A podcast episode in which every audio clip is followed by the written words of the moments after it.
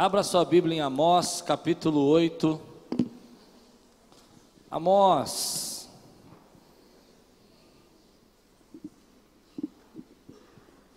Profeta menor do Velho Testamento.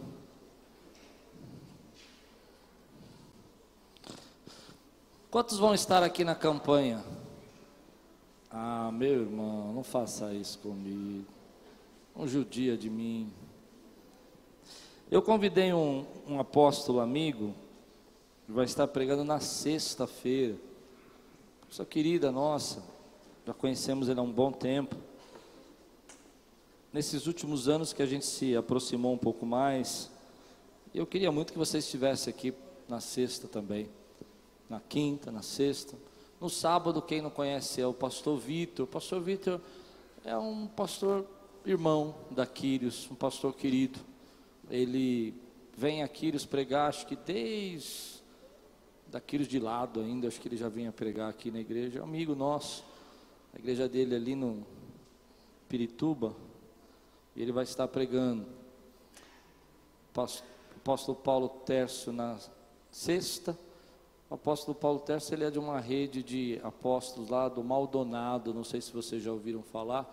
Maldonado é um pastor de Miami, muito famoso, muito conhecido lá.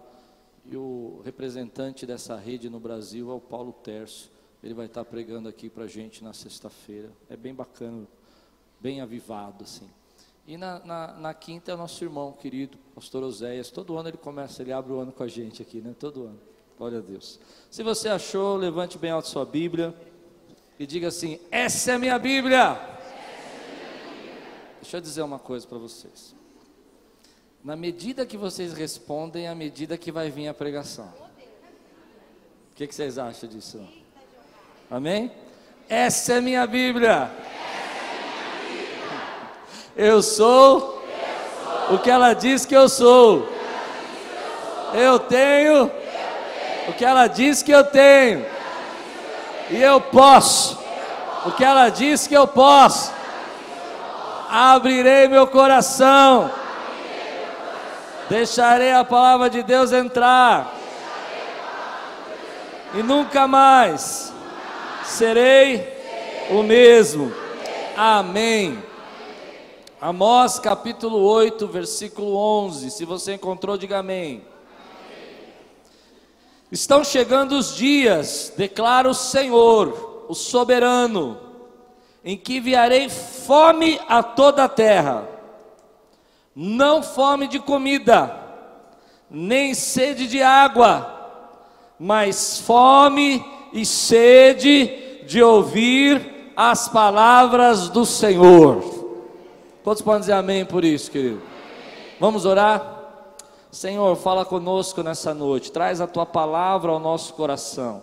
Venha com o teu espírito agora, Senhor, a quebrar barreiras, impedimentos. Faz, Senhor, com que a gente ouça a sua voz, cada um de nós aqui, em nome de Jesus, e que seja agora um tempo de graça, um tempo, Senhor, preparado, em nome de Jesus. Amém. Eu fiquei pensando nesse final de ano sobre aquilo que você tem fome, aquilo que você tem vontade de realizar na sua vida. Quando virou o ano assim, depois do nosso culto aqui, no dia primeiro, eu fiquei pensando, o que que eu tenho desejo de ver realizar em 2018? Quais são a, as, as minhas paixões, aquilo que aquece o meu coração, aquilo que faz a minha vida se sentir vibrante, me fazer sentir vivo? O que está fazendo isso na minha vida? É interessante quando eu comecei a pensar nisso, eu sou uma pessoa faminta, mas não faminta de comida. Eu sou faminta por ver coisas de Deus realizando, projetos, ver milagres, ver pessoas sendo curadas, ver pessoas sendo transformadas. Sou famintas por ver crescimento, bênção de Deus.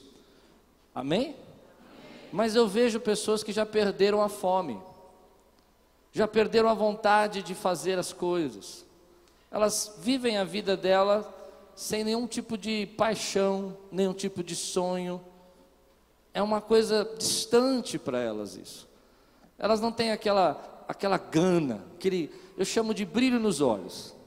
É gostoso quando você vê alguém falando com você e ela tem um brilho nos olhos, né? Ela fala com você com uma energia, uma força. Às vezes o que ela está falando não tem nada de novo, não tem nenhuma novidade, mas ela fala de um jeito assim que vai ser tremendo e você fala: Nossa, deve ser tremendo. E eu vejo pessoas que perderam isso, perderam a fome, perderam o desejo Aí a gente começa a achar desculpa, eu perdi a fome por causa de decepções, eu perdi a fome por causa de igreja, eu perdi a fome porque eu tentei, mas não consegui chegar, eu perdi a fome porque as pessoas não me ajudaram, eu, eu não sei. Eu sei que você vai ter uma série de coisas para dizer porque você perdeu a fome. Mas a sua vida vai na direção, vai na força daquilo que você tem fome. Se hoje você está se sentindo assim apático, está se sentindo indiferente, eu posso pregar aqui um sermão e dizer que a glória de Deus vai estar aqui, ou a sarça dente começar a falar com você no deserto, e você fala, hum, hum, sarça, sarça, eu sei, eu conheço sarça. Aliás, eu já vi muitas sarças na minha vida, porque você perdeu aquela paixão. Há uma história na minha vida que me, me marca muito isso. Meu pai era um homem apaixonado.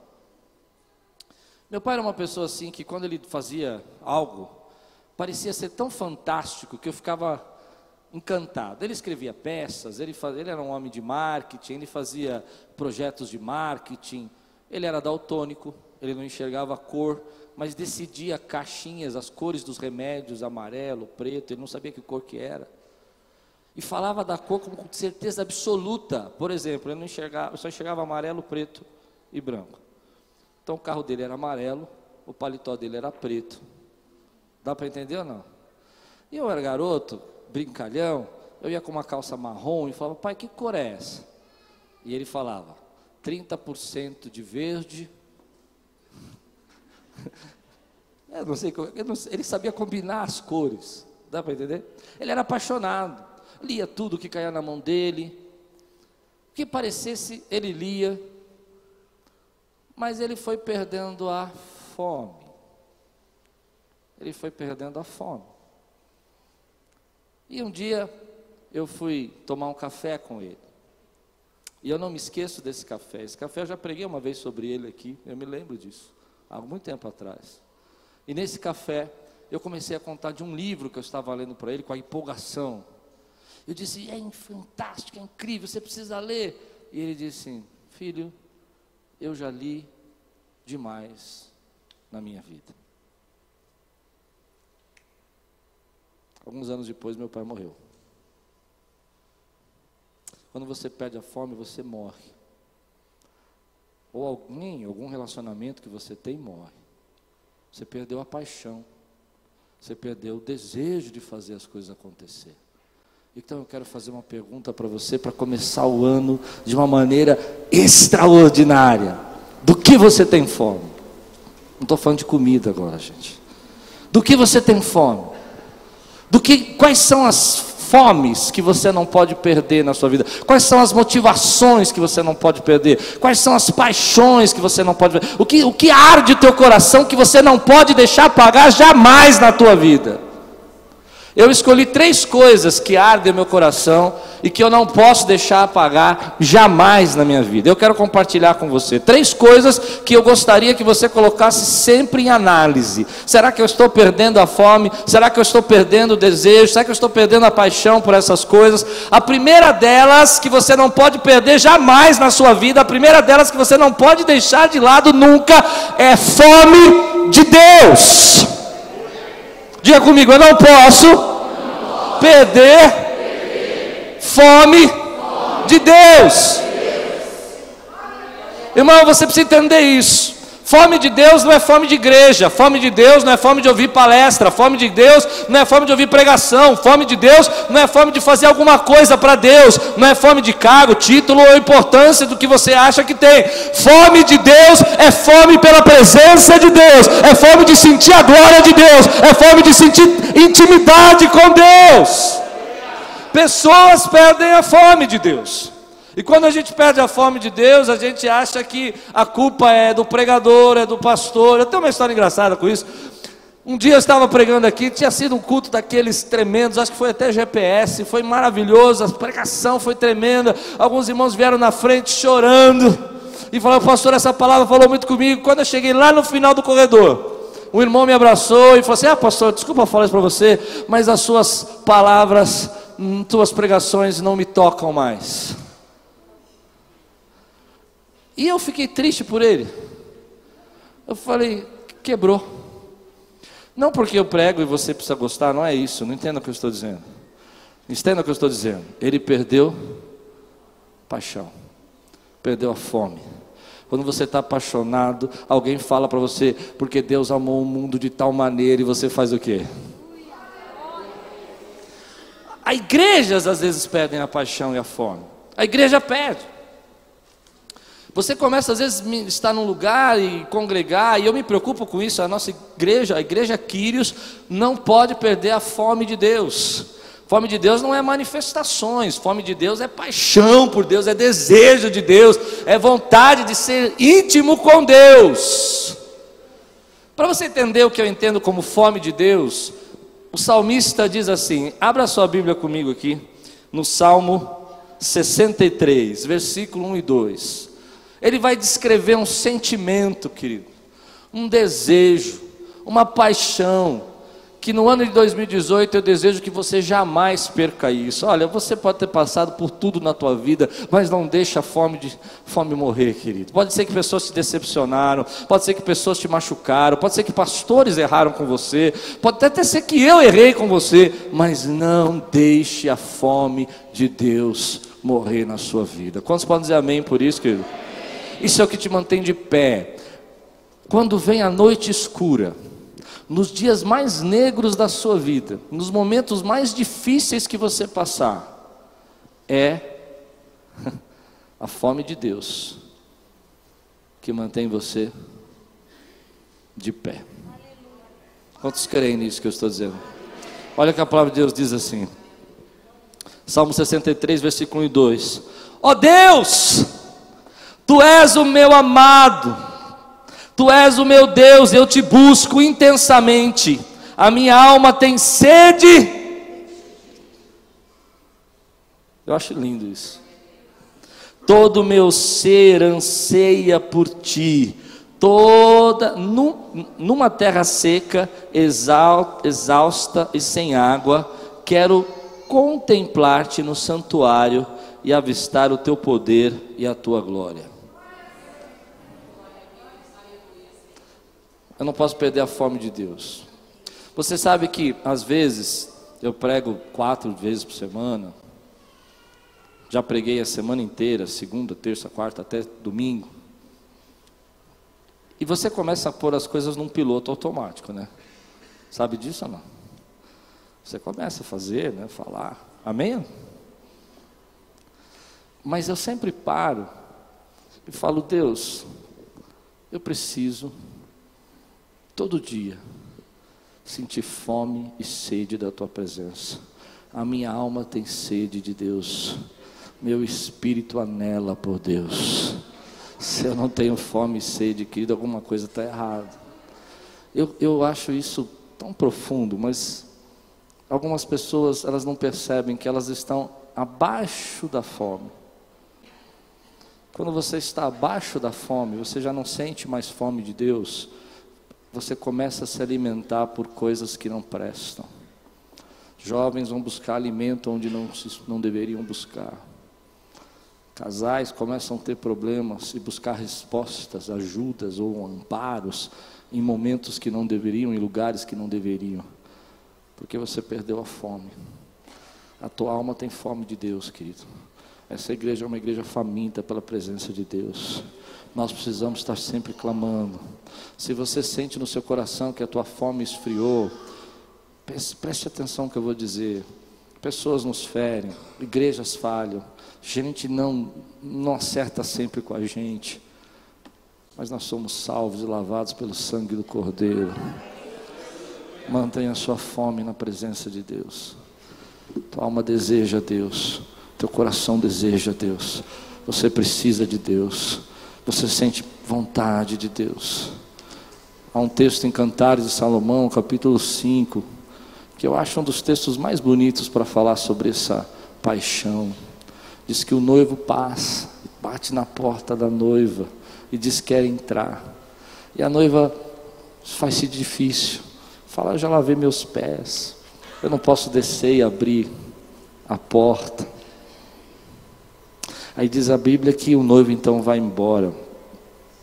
E a noiva levanta e abre a porta, e quando vê, ele já foi embora. Ela pergunta: Onde está o meu noivo? Você entende isso? Quantas vezes Deus toca o nosso coração e a gente deixa passar aquela oportunidade, e depois a gente vai querer buscar Deus, é tão mais difícil, é tão mais difícil, porque nosso coração se esfriou tanto. E diz que ele a noiva sai pelo caminho, e os guardas a, as, a espanca. Por quê? Porque ela está longe, ela está sozinha, ela está sem o noivo. Eu não posso deixar a fome e a sede de Deus morrer.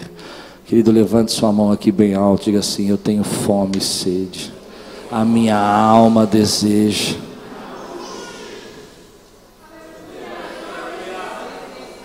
Isso não é uma responsabilidade da igreja. Isso não é uma responsabilidade do pastor isso é sua. Que de vez em quando você precisa dar uma paradinha, sabe? E falar assim: como é que anda a minha fome? Pelas coisas de Deus. Como é que anda a minha fome? É muito triste quando a igreja perde a fome. Eu me preocupo muito isso com Aquiles. Aquiles não pode perder a fome de Deus. Porque se a gente perde a fome de Deus, que a gente começa a virar um grupo de gente que vai congregar por hábito, por tradição. É a nossa tradição. Domingo está na igreja, então a gente vai. Não, querido, a gente tem que vir aqui, porque aqui é um lugar onde a sarça vai falar com a gente, Deus poderosamente vai ministrar a glória dele, e você sente a presença de Deus, e nós somos marcados pelo Espírito Santo, e aquele que concorda, dá um brado aqui, aplauda ao Senhor, louve a Ele. Fome de Deus, fome de Deus. Segunda coisa que eu não posso perder, a fome que eu não posso perder, é fome pelo próximo, de abençoar, de ajudar, de cuidar. A Bíblia diz que bem-aventurados são aqueles que, que, cuidam por causa da justiça. Né? O que, que a Bíblia está dizendo quando ela fala assim: olha, felizes são vocês que têm fome e sede de justiça? O que a Bíblia está dizendo? Ela está dizendo que quando você se preocupa em amparar, quando você se preocupa em equalizar, em abençoar, justiça é isso, é colocar equilíbrio, é ser alguém que vai levar equidade.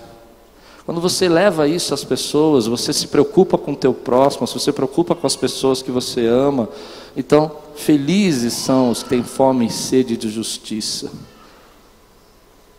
Você crê nisso, querido? Mas eu vejo uma geração de pessoas que estão perdendo essa paixão pelo próximo. Somos individualistas, não somos. Somos pessoas que nos isolamos dos nossos aparelhos eletrônicos. Somos pessoas felizes nas redes sociais, mas com muita dificuldade de ter relacionamentos reais. E nós vamos vivendo assim que Cumprindo o primeiro mandamento, ama a Deus sobre todas as coisas, mas falhando no segundo, ama o teu próximo como a ti mesmo. E às vezes é difícil, é difícil, é difícil você amar o ser humano, amar a pessoa que está do seu lado, é difícil. Pessoas que te machucam, pessoas que te traem, te decepcionam, gente que quer puxar o teu tapete. Mas você não pode perder a fome de ser sal e luz dessa terra. Você não pode perder a fome de ser abençoador. Alguém que vai levar a graça de Deus, vai levar a palavra de Deus. Há muita gente perdida, desesperada, vazia, presa, escravizada. E na tua boca tem uma palavra de autoridade. E na tua boca tem uma palavra de graça. E na tua boca tem uma palavra de salvação. Nós vamos perdendo a fome, meu irmão, e nós vamos dizendo assim: olha, não preciso mais ajudar, não preciso mais me. Cada um com seus problemas, eu já tenho muitos, e quanto mais a gente faz isso, mais nós sofremos, mais nós nos envolvemos em dificuldades, porque nós não estamos prontos para dar, mas queremos receber. Meu irmão, feliz é aquele que pode dar, você é feliz porque você tem para dar, tem graça de Deus, tem sabedoria de Deus, tem presença de Deus, tem poder de Deus na sua vida, você é rico da glória de Deus, meu irmão, deixe Deus usar você. Há igrejas que pedem a fome pelo próximo, não precisa mais falar do amor de Deus, não precisam mais evangelizar, não precisam mais ajudar, não tem angústia, não tem aquele descontentamento, diz assim, eu vou mudar alguma coisa.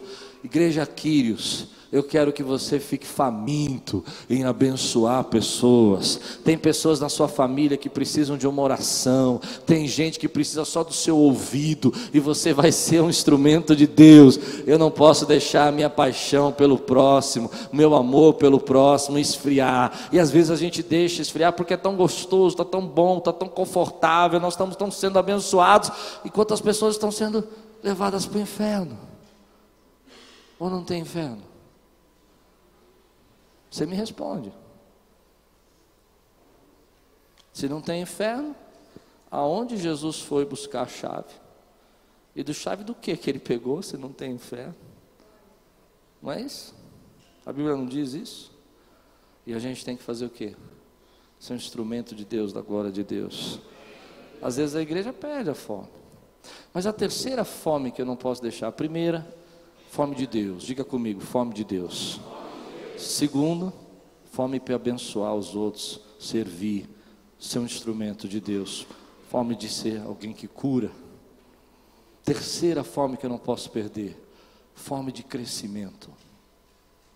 Não estou falando crescimento numérico, não estou falando crescimento agora financeiro, eu estou falando crescimento como indivíduo, como ser, como pessoa.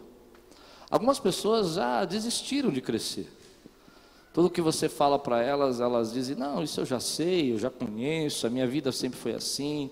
Elas se protegem de todas as maneiras e elas não querem crescer. Elas agem como da mesma forma há 10 anos, há 20 anos.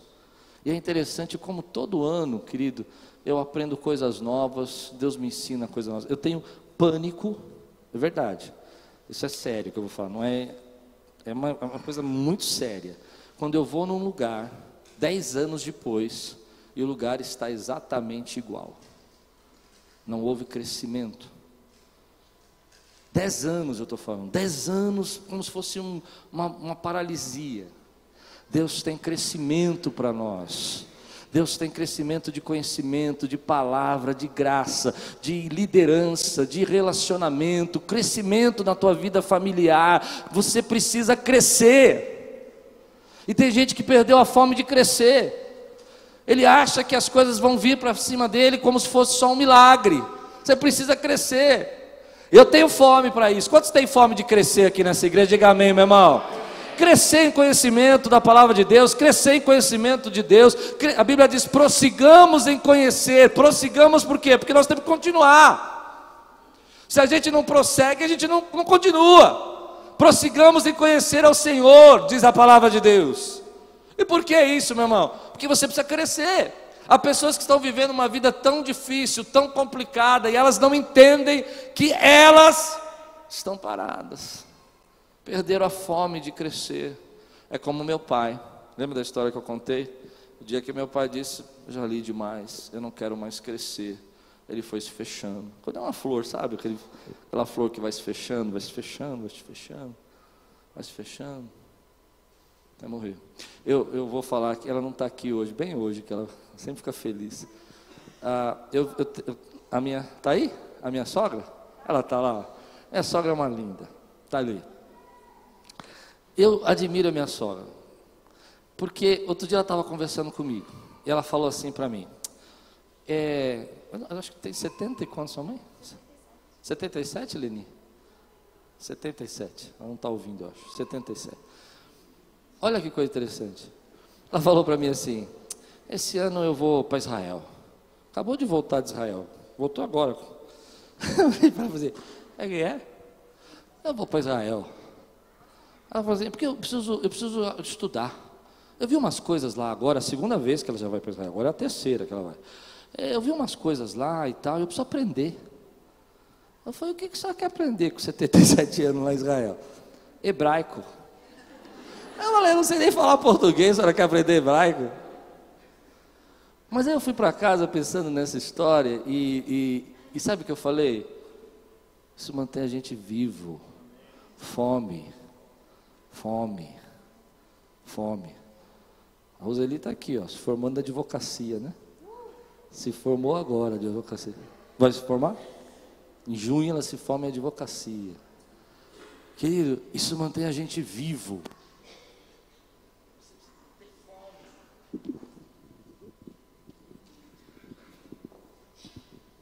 Você precisa ter fome desse crescimento, dessa presença de Deus. Algumas pessoas, quando a gente fala isso na igreja, sobre ambição, as pessoas torcem o nariz. Crente pode ter ambição, crente pode ser ambicioso. Na língua portuguesa isso tem um peso forte, né? Ser ambicioso. Mas eu acho que Jesus era extremamente ambicioso. E eu vou explicar por quê. Olha como vai ser difícil você concordar ou não. Jesus disse: Ide por todo mundo, ide por todo mundo e pregai o Evangelho. Bom, se você já foi para a Terra Santa, você sabe que é um estreitinho de terra, uma linguiçinha, tamanho do estado de São Paulo, mais ou menos no máximo. Ele não é um romano, ele não é um imperador, ele não, tá, não tem governo. Ele olha para aqueles discípulos pescadores e lança um sonho, uma paixão, uma fome dentro deles. E diz: vão e levem as boas novas para o mundo inteiro. Agora tá bom, você diz, não, mas isso é tremendo, isso não tem muito a ver. Então deixa eu dizer, se eu dissesse aqui para você, eu, pastor Klaus, falasse agora para você, vamos sair aqui pela Lapa e vamos ganhar a Lapa inteira para Jesus. Eu sei que você ia dizer, ah, você é doido, mas esse pastor tem umas histórias engraçadas, ele, ele é muito motivado. Não é assim que você ia dizer? Nossa, mas como ele é, ele, eu gosto dele porque ele sonha, ele sonha. Agora imagina Jesus chegando para os discípulos, aqueles pescadores, e falando assim para ele: ide por todo mundo, todo mundo, todo mundo. Eu sou um galileu, escravo de romanos, e pregai o evangelho. Ele está plantando uma semente. Você precisa ter dentro do seu coração uma ambição, mas precisa saber lidar com isso. A ambição é ruim quando ela se torna o dono da sua vida. A ambição é ruim quando ela se torna pesada demais. A ambição é ruim quando você quer ser os outros, quando você quer ser uma outra pessoa que não é você. A ambição é ruim quando você se fica velho por causa dela, porque só é feliz, só é alegre, só pode dar risada se conquistar. Aí ela é ruim. Porque você transformou essa ambição no centro da tua vida. Mas nós precisamos de uma ambição. Qual é a nossa ambição como cristãos? Bom, eu vou dizer qual é a minha ambição. Eu eu, meu sonho é um dia essa igreja batizar 365 pessoas. Uma pessoa por dia. Uma pessoa convertida e discipulada por dia. É uma ambição, meu irmão. Porque eu creio que Deus pode fazer.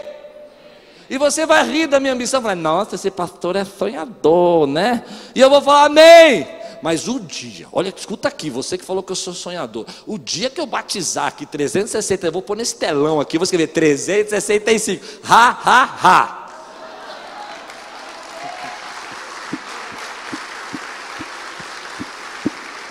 Ah, precisamos disso para viver, meu irmão. A gente coloca ambições muito pequenas, carro. Carro fica velho muito rápido. Tem gente que fala assim para mim, pastor, ora pelo meu carro. Eu entendo isso. Ele quer consagrar o carro, ele quer entregar a Deus. Amém. Mas eu vou dizer uma coisa para você: o diabo não quer seu carro. Aliás, eu acho que o diabo não dirige. Eu acho. Não dirige. O que o diabo quer é fazer você parar de crescer e fazer você ter uma ambição pequena. Deus quer fazer você mudar o mundo e você está preocupado em comprar um carro. Quantos podem dizer amém porque eu estou pregando aqui? Irmão, recebe essa palavra, que eu estou pregando direitinho hoje, recebe, aceita. A gente olha para essas coisas e a gente não percebe que a nossa ambição, às vezes, precisa ser colocada diante de Deus. Ontem no Mentoring, a gente estava falando sobre visão. Eu gosto muito desse tema, visão. Visão é um, um tema que me, eu sou apaixonado. E um dos nossos irmãos queridos falou assim: Olha, pastor, é que nem uma, uma coisa, né? Se você tem uma visão pequena, não importa a sua profissão, o Breno falou isso, não importa a sua profissão. Você pode ser um borracheiro. Ele quis dizer isso? Não contra a profissão de borracheiro, não é isso. Mas você pode ter um borracheiro com uma visão gigante e um borracheiro com uma visão pequenininha. Dá para entender? E nós precisamos de borracheiro, irmão. Você já furou seu pneu de madrugada e precisava de um borracheiro? Você glorificou a Deus quando achou borracheiro, fala a verdade, né? Acho que todo crente já orou por um borracheiro na vida, né? Obrigado, Senhor, por esse borracheiro. Não é quando fura de madrugada na estrada ainda, você não orou? Já, já deu glória a Deus aqui, só eu não? Ah, irmão, uma vez eu furou pneu duas vezes na estrada, estava terrível, já. Eu falei, Senhor, olhei para o lado assim, 500 metros, um borracheiro, falei, Jesus é de Deus. Ainda estava escrito assim, só o Senhor salva. Eu falei, é Deus. Mas o borracheiro ele pode pensar assim, em ser um borracheiro, ou pensar em ter uma rede de borracharias. Olha que coisa interessante. Qual é a diferença? Visão, a ambição. No ano de 2017, eu, e é a última vez que eu vou falar disso, porque eu cansei de falar disso. Eu prometi para mim hoje que eu não vou falar. Eu li um livro que eu quero que você leia. Eu gostaria muito que você lesse ele chama Mindset. Algumas pessoas me escreveram, porque eu falei dele no Natal. Falei, eu acho que o mês inteiro de dezembro. De todos os livros que eu li, dos vinte e poucos livros que eu li, esse foi o livro que marcou a minha vida. Falou comigo. Mindset. E o que, que ele fala? Ele fala que tem dois tipos de pessoas na vida. A primeira pessoa tem um pensamento fixo acha que a inteligência não pode crescer, você não pode ficar mais inteligente com o tempo. Se você foi criado numa escola do Estado como eu, você provavelmente tinha uma professora que dizia para você: Menino, você nasceu burro mesmo, né? Não tinha? Não, eu tinha. E o que quer dizer isso? Ela estava dizendo para você que você nasceu burro, vai crescer burro e vai morrer burro. Ela estava reforçando o seu pensamento fixo. Dá para entender isso? E hoje eu queria quebrar isso aqui nessa igreja, eu queria despedaçar esse pensamento. Quantos podem dizer amém? amém? Então eu vou fazer uma coisa que eu nunca fiz, eu até não gosto de fazer, mas eu vou fazer. Eu vou mostrar para você o que, que esse é um livro de pesquisa, não é um livro de invenção, é uma pesquisa que foi feita. Qual é a diferença entre que tem um pensamento de crescimento que você pode ter em 2018 e que vai abençoar a sua vida, ou um pensamento de fracasso? pensamento fixo de que as coisas não mudam. Porque se você tiver um pensamento fixo, eu já, eu já prego muitos anos, eu sei. Quem tem um pensamento fixo, e eu disser assim para você, você vai crescer, você fala, vai ver. De novo essa história. Vai falar agora que eu vou crescer. Mas se você tem um pensamento de crescimento, eu dizer para você, vai ter luta, vai ter dificuldade, você tem um pensamento de crescimento, você vai dizer o que para mim? Aí, ó, já disseram. Amém, glória a Deus. Olha o que essa pesquisa descobriu. Eu vou ler rapidinho aqui, em 10 segundos a gente aprende e a gente vai orar por isso hoje e vai quebrar isso na sua vida, em nome de Jesus. Ela divide as pessoas em duas, duas mentes. As fixas, elas dizem assim: quem é fixa aqui, fica quieto, faz que disfarça, fala que não é. Quando eu li, eu percebi que eu tinha mente fixa para um monte de coisa. Eu falei, não, que é isso? É isso aí. Faz assim, né? Mas deixa Deus falar, diga assim: abrirei meu coração, deixarei a palavra de Deus entrar. Preparados? Posso ouvir um amém? amém? Quem tem uma mente fixa, ele passe por isso. Tem a tendência de desejar parecer inteligente e por isso evitam desafios. pessoal está falando um negócio que você não entende nada. Está falando das órbitas das estrelas da galáxia de Plutão, sei lá. Na galáxia de Plutão não, que é a mesma que a nossa, está vendo? Não entendo nada. E você fala, hum, não, é. Deu para entender? Não? Quer parecer inteligente. Vamos lá. Aliás, esse sermão contém spoiler. Se você for ler o livro, estou dando spoiler. Bom, vamos lá. Ah, perdi aqui o texto. Por isso evita desafios. Desistem dos obstáculos. Pareceu um obstáculo, abandona. Enxergam o esforço como infrutífero. É interessante isso porque ela diz que quem tem mente fixa acha que tudo aquilo que vai acontecer na vida dele vai acontecer de forma fácil. Se é de Deus, é fácil. Se for difícil, não é de Deus. E aí? Tudo que é de Deus é fácil? Conquistar Canaã foi fácil? Foi? Derrubar Golias foi fácil? Foi? Mas a gente pensa assim. Vamos lá, vou terminar. Estou rapidinho, vai, não vou parar mais, não vou explicar mais nada desiste dos obstáculos. Enxerga um esforço como infrutífero. Ignora e, ah, ignora e justifica quando recebe um feedback. Feedback útil. Você fala, não, você está falando isso, mas você não entendeu, está cansado, eu não é sempre para ser. Só está falando para você, você precisa mudar, você precisa ser mais gentil. Não, é, eu estava nervoso, todo mundo tem seu dia mal. Não, mas você vem sendo chato muito tempo já, três anos. Não, mas é. é meu jeito. Sente-se ameaçado com o sucesso dos outros. Eu queria tirar uma foto quando vocês me olham com ódio quando eu estou pregando. Isso não vem de Deus. Olhar com ódio não vem de Deus. Libera perdão para mim. Eu estou tentando só ajudar, mas ela está com ódio. Há alguém aqui nessa igreja que tem medo de sete fixos? Glória a Deus, que igreja sensacional. Vamos aplaudir o Senhor por vocês, irmãos. Mas nem tudo é, nem tudo é trevas, irmão. Nem tudo é trevas, nem tudo é trevas. Agora é interessante que às vezes a gente estava tá falando com a pessoa e a gente vai percebendo que Deus está querendo trabalhar na vida dela, mas ela não recebe. Por quê? Porque ela tem um pensamento que não vai acontecer, que ela não vai acontecer, que ela não vai conseguir aprender, que ela não vai conseguir crescer, que ela não pode mudar. Então pode vir um anjo Gabriel fala: Eis que te digo, minha serva. Ela diz: Comigo não, Jesus, eu não consigo. Precisa quebrar. E nós vamos quebrar hoje. Quantos creem que nós vamos quebrar isso hoje, em nome de Jesus? Agora, nem tudo é trevas. Olha que coisa interessante aqui.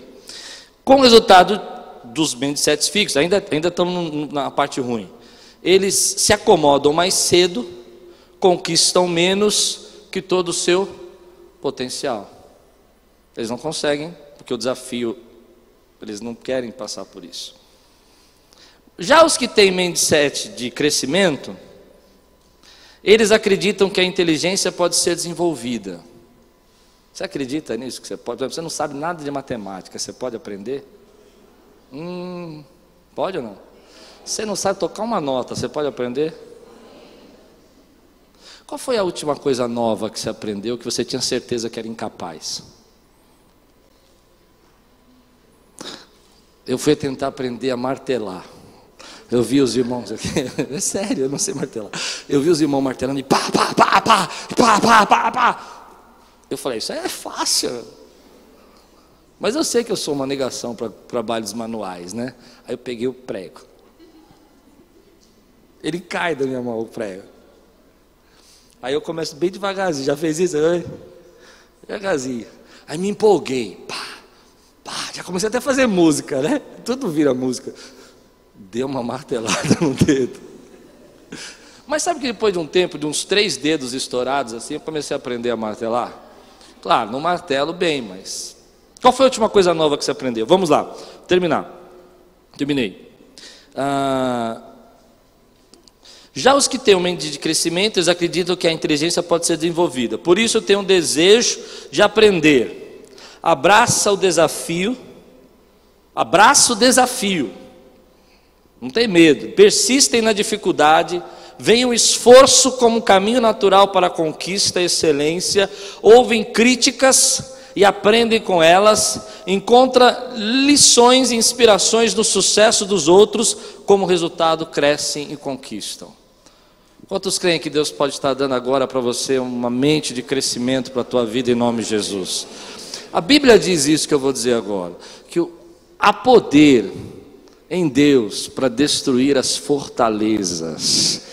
Talvez você tenha recebido uma fortaleza na tua vida desde criança que você não podia fazer, que você não podia crescer. Isso virou uma, uma fé, algo que você acredita mesmo que você não pode fazer. Mas a Bíblia diz que há poder no nome do Senhor para destruir, despedaçar, destronar todos os sofismas. Sofismas é o que na Bíblia? É uma verdade que você acredita como verdade, mas que não é verdade. É absolutamente certo para você que as pessoas não prestam, que as pessoas não te ajudam, e você tem uma mente fixa que você não pode fazer relacionamentos, você tem uma mente fixa que ninguém que vai se aproximar com você vai se aproximar sem interesse, mas hoje Deus está quebrando sofismas na sua vida, que você não pode crescer, que você não pode aprender, que você não pode ser um instrumento de Deus, que você não pode ser um grande pregador, um grande pastor. Deus está quebrando sofismas, mentiras de Satanás na sua vida. Deus está quebrando coisas que estão impedindo você de aprender e crescer. Talvez não seja fácil, talvez não seja uma coisa muito simples, haja grandes desafios, mas pela graça, pela unção, pela presença de Deus, pelo poder de Deus, pela sua mente que está sendo liberada pelo poder de Deus, você pode crescer. Pode aprender a ser um marido melhor, pode aprender a ser uma esposa melhor ah, mas eu sempre aprendi assim. Chegou o tempo de aprender coisas novas. Deus tem coisas novas. Deus tem crescimento novo para você. Sabe, eu vejo algumas esposas quando elas chegam na igreja. Hoje eu estou meio sem filtro. Eu percebi isso desde manhã. Estou meio sem filtro para pregar. E eu vou falar sério com você, homem. Agora eu vou falar. Homens, olhem para mim aqui. Olha mesmo. Casados. Eu vejo esposas que chegam na igreja triste Chega, parece que está arrastando um caminhão. E o caminhão é você. Porque você não quer chegar na igreja no horário.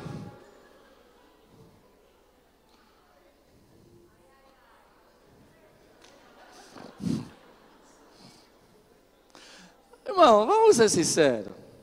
A Bíblia diz o quê? Que o homem, o marido é o cabeça do.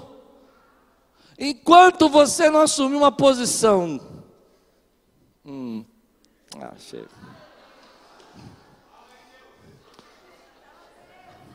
É verdade. Você fica com esse pensamento fixo. Não, é só mais um pouquinho do futebol. O louvor vindo, a glória de Deus descendo, tua esposa com fome da presença de Deus. Já vai, mulher, eu tomo banho em cinco minutos. Mas está sempre. E ela chega nervosa, você acaba com o louvor dela. E ela chega tensa. Tá vendo? Eu não gosto de chegar atrasado, não gosto de perder o louvor. Não é assim que a esposa fala? Ajuda, pessoal. Não, não ajuda não, não ajuda não, porque não vai dar para aconselhar todos os casais essa semana. Você precisa quebrar isso na sua vida, esse pensamento fixo. Gerar fome de Deus na sua família, gerar fome de crescimento gerar fome, querido, de servir, e entender que isso gera bênção para a tua vida, gera saúde para a tua família. Quando você se assume uma posição diante de Deus, as bênçãos de Deus chegam na nossa vida. Meu irmão, eu desejo que no ano de 2018 você seja o designer da sua vida. Achei essa palavra tão bonita, eu queria ser um designer, mas eu não sei desenhar nada mas eu gostaria. Eu acho tão bonito esse negócio de designer. Não é chique? Sou um designer. Eu não sei muito bem o que um designer faz, mas eu acho muito legal. Eu quero que você seja o designer da sua vida. Você vai levantar dessa cadeira nesse culto hoje. Vai quebrar esse mindset fixo que você tem, que você não pode mudar. Não pode fazer as coisas diferentes. Não pode ser mais alegre, não pode ser mais vivo, não pode ter mais fome. Deus tem coisas para você, e eu oro por uma coisa que vai acontecer nesse culto. Ah, irmão, como eu, eu orei por isso de manhã, eu quero orar por isso à noite, não posso esquecer. Você que vem aqui e diz que não sente a presença de Deus, em momento nenhum, essa noite você vai sentir a presença de Deus na sua vida. Aqui. Isso é um pensamento que você colocou na sua cabeça que Deus não fala com você, mas Deus fala assim. Se você abrir o coração, Ele diz que é aquele que vem a mim de maneira nenhuma lançarei fora. Vá até Ele, busque a Ele, busque a Ele, busque a Ele, porque você vai sentir. Se você não sente, fala para Ele: Deus, hoje essa noite eu vou sentir Tua presença nessa palavra. Eu vou sair daqui tocado, vou ser queimado pela presença de Deus na minha vida. Você precisa criar esse desenho. Quem é você? Que fome você tem dentro de você? Que fome você tem? Fome que vai fazer você crescer, fome que vai fazer você ir para lugares e viver de forma diferente. Eu estou faminto, querido. Faminto, faminto para ver a glória de Deus nesse lugar. Faminto para ver cura. Faminto para ver pessoas sendo transformadas. Se tem uma coisa que alegra o meu coração é quando uma pessoa chega aqui na igreja e fala assim, pastor, eu escuto isso muito aqui na igreja. Três anos aqui, três meses aqui na Quírios, valeu por três anos na minha vida. Eu cresci o que, em três meses o que eu não cresci em três anos. E eu creio que Deus tem poder para fazer isso. E por que pregar isso para você aqui no primeiro domingo do mês? Primeiro domingo de janeiro do ano, não só do mês. Por quê? Porque esse ano é um ano de multiplicação. E não existe multiplicação com pensamento fixo de que Deus não faz, de que você não pode aprender, que não adianta tentar, não adianta. Eu vejo algum. Agora eu vou falar, eu, eu quero falar para os que são muito antigos aqui na Quírios. Se você tem mais de 15 anos, eu vou falar com você aqui. Irmão, às vezes a gente vai perdendo a fome. E eu vejo algumas pessoas interessantes que falam assim para mim: ah, pastor, eu já, já fui do coral, eu já fui da, do louvor, eu já fui da, da, do multimídia, e eu vou abandonando. E eu queria dizer isso para você. 2018, recupera a tua fome. Há um texto na Bíblia que fala muito isso comigo. Pedro pescou a noite inteira. Lembra desse texto? A noite inteira. Pedro era um pescador, sabia pescar. Você sabe da história, não vou nem pregar o texto. Você conhece, não conhece? Mas ele tenta a noite toda. Mas sabe o que eu gosto desse texto? É que Jesus chega para ele e fala: lance a rede mais uma vez. Lance a rede outra vez. E aí, se você tem um pensamento fixo, o que, que você ia dizer para Jesus? Jesus, vou falar na minha, na minha linguagem assim, coloquial. Jesus, de boa. A gente lançou a noite toda. Está cansado. Já foi. Já deu. Vamos para casa. Amanhã a gente volta. E outra também, né? De manhã não é hora de pescar. Já pescou, já estão cansados. Ele podia ter dito isso se ele tivesse um pensamento arraigado, duro, coração duro. Jesus falou: lança a rede mais uma vez, lança uma rede outra vez. Sabe o que ele disse? Mediante a tua palavra. Mediante a tua palavra. Meu irmão, nós estamos embaixo de uma palavra, um ano de multiplicação, e mediante a tua palavra, Senhor. Nós vamos lançar a rede mais uma vez. Nós vamos nos esforçar mais uma vez. Se você crê, dá um glória a Deus, faça um barulho mediante a tua palavra. É a tua palavra. A tua palavra não é a palavra de homens, não é a palavra de pessoas, não é a palavra de autoajuda, não é a palavra de ânimo para você começar um ânimo abençoado, feliz, alegre, porque isso não vai resolver o seu problema. É mediante uma palavra profética. Deus tem multiplicação e não há multiplicação com o pensamento fixo, meu irmão. Eu posso dizer aqui, vamos ter uma campanha extraordinária. E vamos mesmo que tenha três aqui, mas vai ser extraordinário. Eu vou sair com o meu milagre, vou sair com a minha bênção, porque Deus não rejeita a oração, Deus não rejeita. Mas se você tiver com seu pensamento fixo, você pode nem ver, porque se você vier, você não vai ver nada, não vai receber nada. Mas se tiver agora liberado, quebrado esse pensamento, mediante a sua palavra, é a palavra dele, aleluia. E aí você lança a rede, meu irmão. Aí você lança a rede. Eu não sei. Eu sinto isso no meu coração. Eu profetizei isso de manhã. Eu, eu quero profetizar. Eu sinto isso no meu coração. Mas eu sinto, é uma coisa forte, irmão. Nós vamos viver três meses. O que você não viveu em três anos, nós vamos viver em três meses. Mas se você quebrar o seu pensamento fixo de que você não muda, que esse é o meu seu jeito, que você sempre fez assim, que você nunca se aproximou de Deus, que Deus não toca, que você não sente. Quantos estão entendendo o que eu estou dizendo? Se você quebrar isso, aquilo que você não viveu nos três anos, você vai ver nesses três meses. Eu creio que Deus tem coisas tremendas para fazer. Eu quero terminar essa palavra dizendo isso para você. Não há multiplicação com pensamentos enrijecidos. Não há multiplicação se toda vez que se apresenta um milagre. Semana que vem eu vou pregar sobre isso. Eu, eu vou continuar essa palavra de uma outra forma. Porque tem um texto que está me incomodando. O texto fala o seguinte: os espias foram olhar a terra. Doze. Voltaram. Viram o mesmo lugar. Enxergaram coisas diferentes. Um viu que não dava. Dois viram que podiam. Você entende como isso bloqueia a nossa vida? Eles ficaram 40 anos ali. Porque a visão deles Irmão, isso é muito forte que eu estou pregando agora. Preste atenção. 40 anos, porque o pensamento deles não conseguia enxergar o Deus que estava com eles. 40 anos de atraso, de perdas, porque não enxergaram a glória de Deus. O que eles viram era verdade. Tinha, tinha gigante, tinha fortaleza, eles não mentiram. E é isso que me incomoda, por isso que eu quero pregar esse texto. Olha para eu pregar esse texto semana que vem.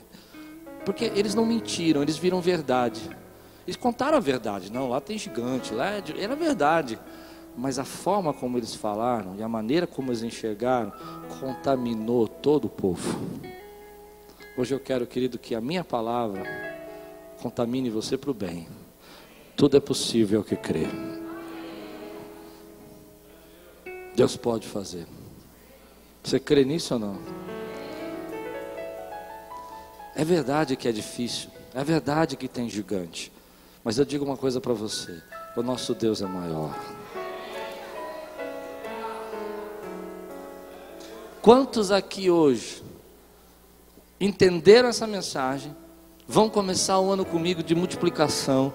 quebrando o pensamento arraigado, os pensamentos fixos que você, ah, eu não sei falar, ah, eu sou isso, eu nasci numa casa, meus pais não me deram cultura, eu estudei num colégio muito ruim. Ei, deixe as coisas para trás. Deixa o passado para lá. Começa hoje um crescimento com Deus, querido. Se você hoje está disposto a quebrar esse pensamento, nós vamos quebrar em oração, porque é oração que quebra.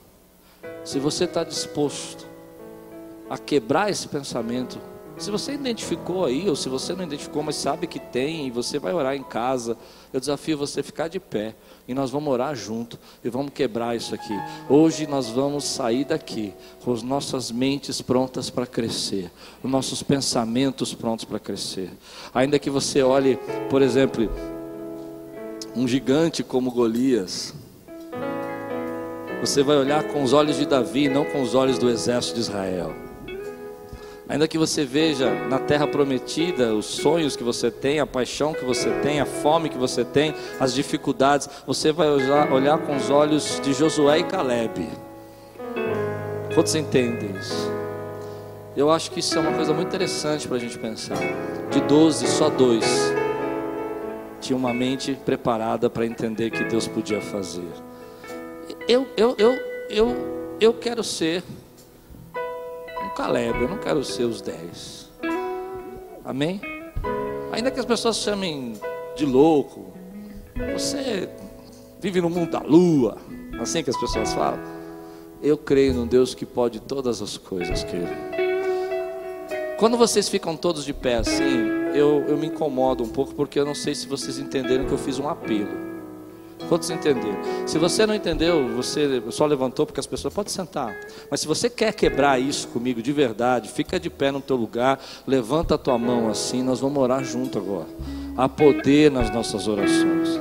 Há poder nas nossas orações. Há poder. Quando nós começamos a orar, meu irmão, Deus responde. Quantos creem que Deus responde às orações? Levanta a tua mão bem alta assim comigo, bem alta. E nós vamos fazer uma oração coletiva juntos. Diga assim: Senhor Jesus, eu estou quebrando todo sofisma, todos os pensamentos arraigados que estão trazendo fracasso, limitação e problema. Em nome de Jesus, pelo poder do teu nome, eu quebro isso na minha vida agora toda palavra de morte, toda palavra de diminuição, eu quebro em nome de Jesus. Em nome de Jesus, eu recebo visão, eu recebo sonho,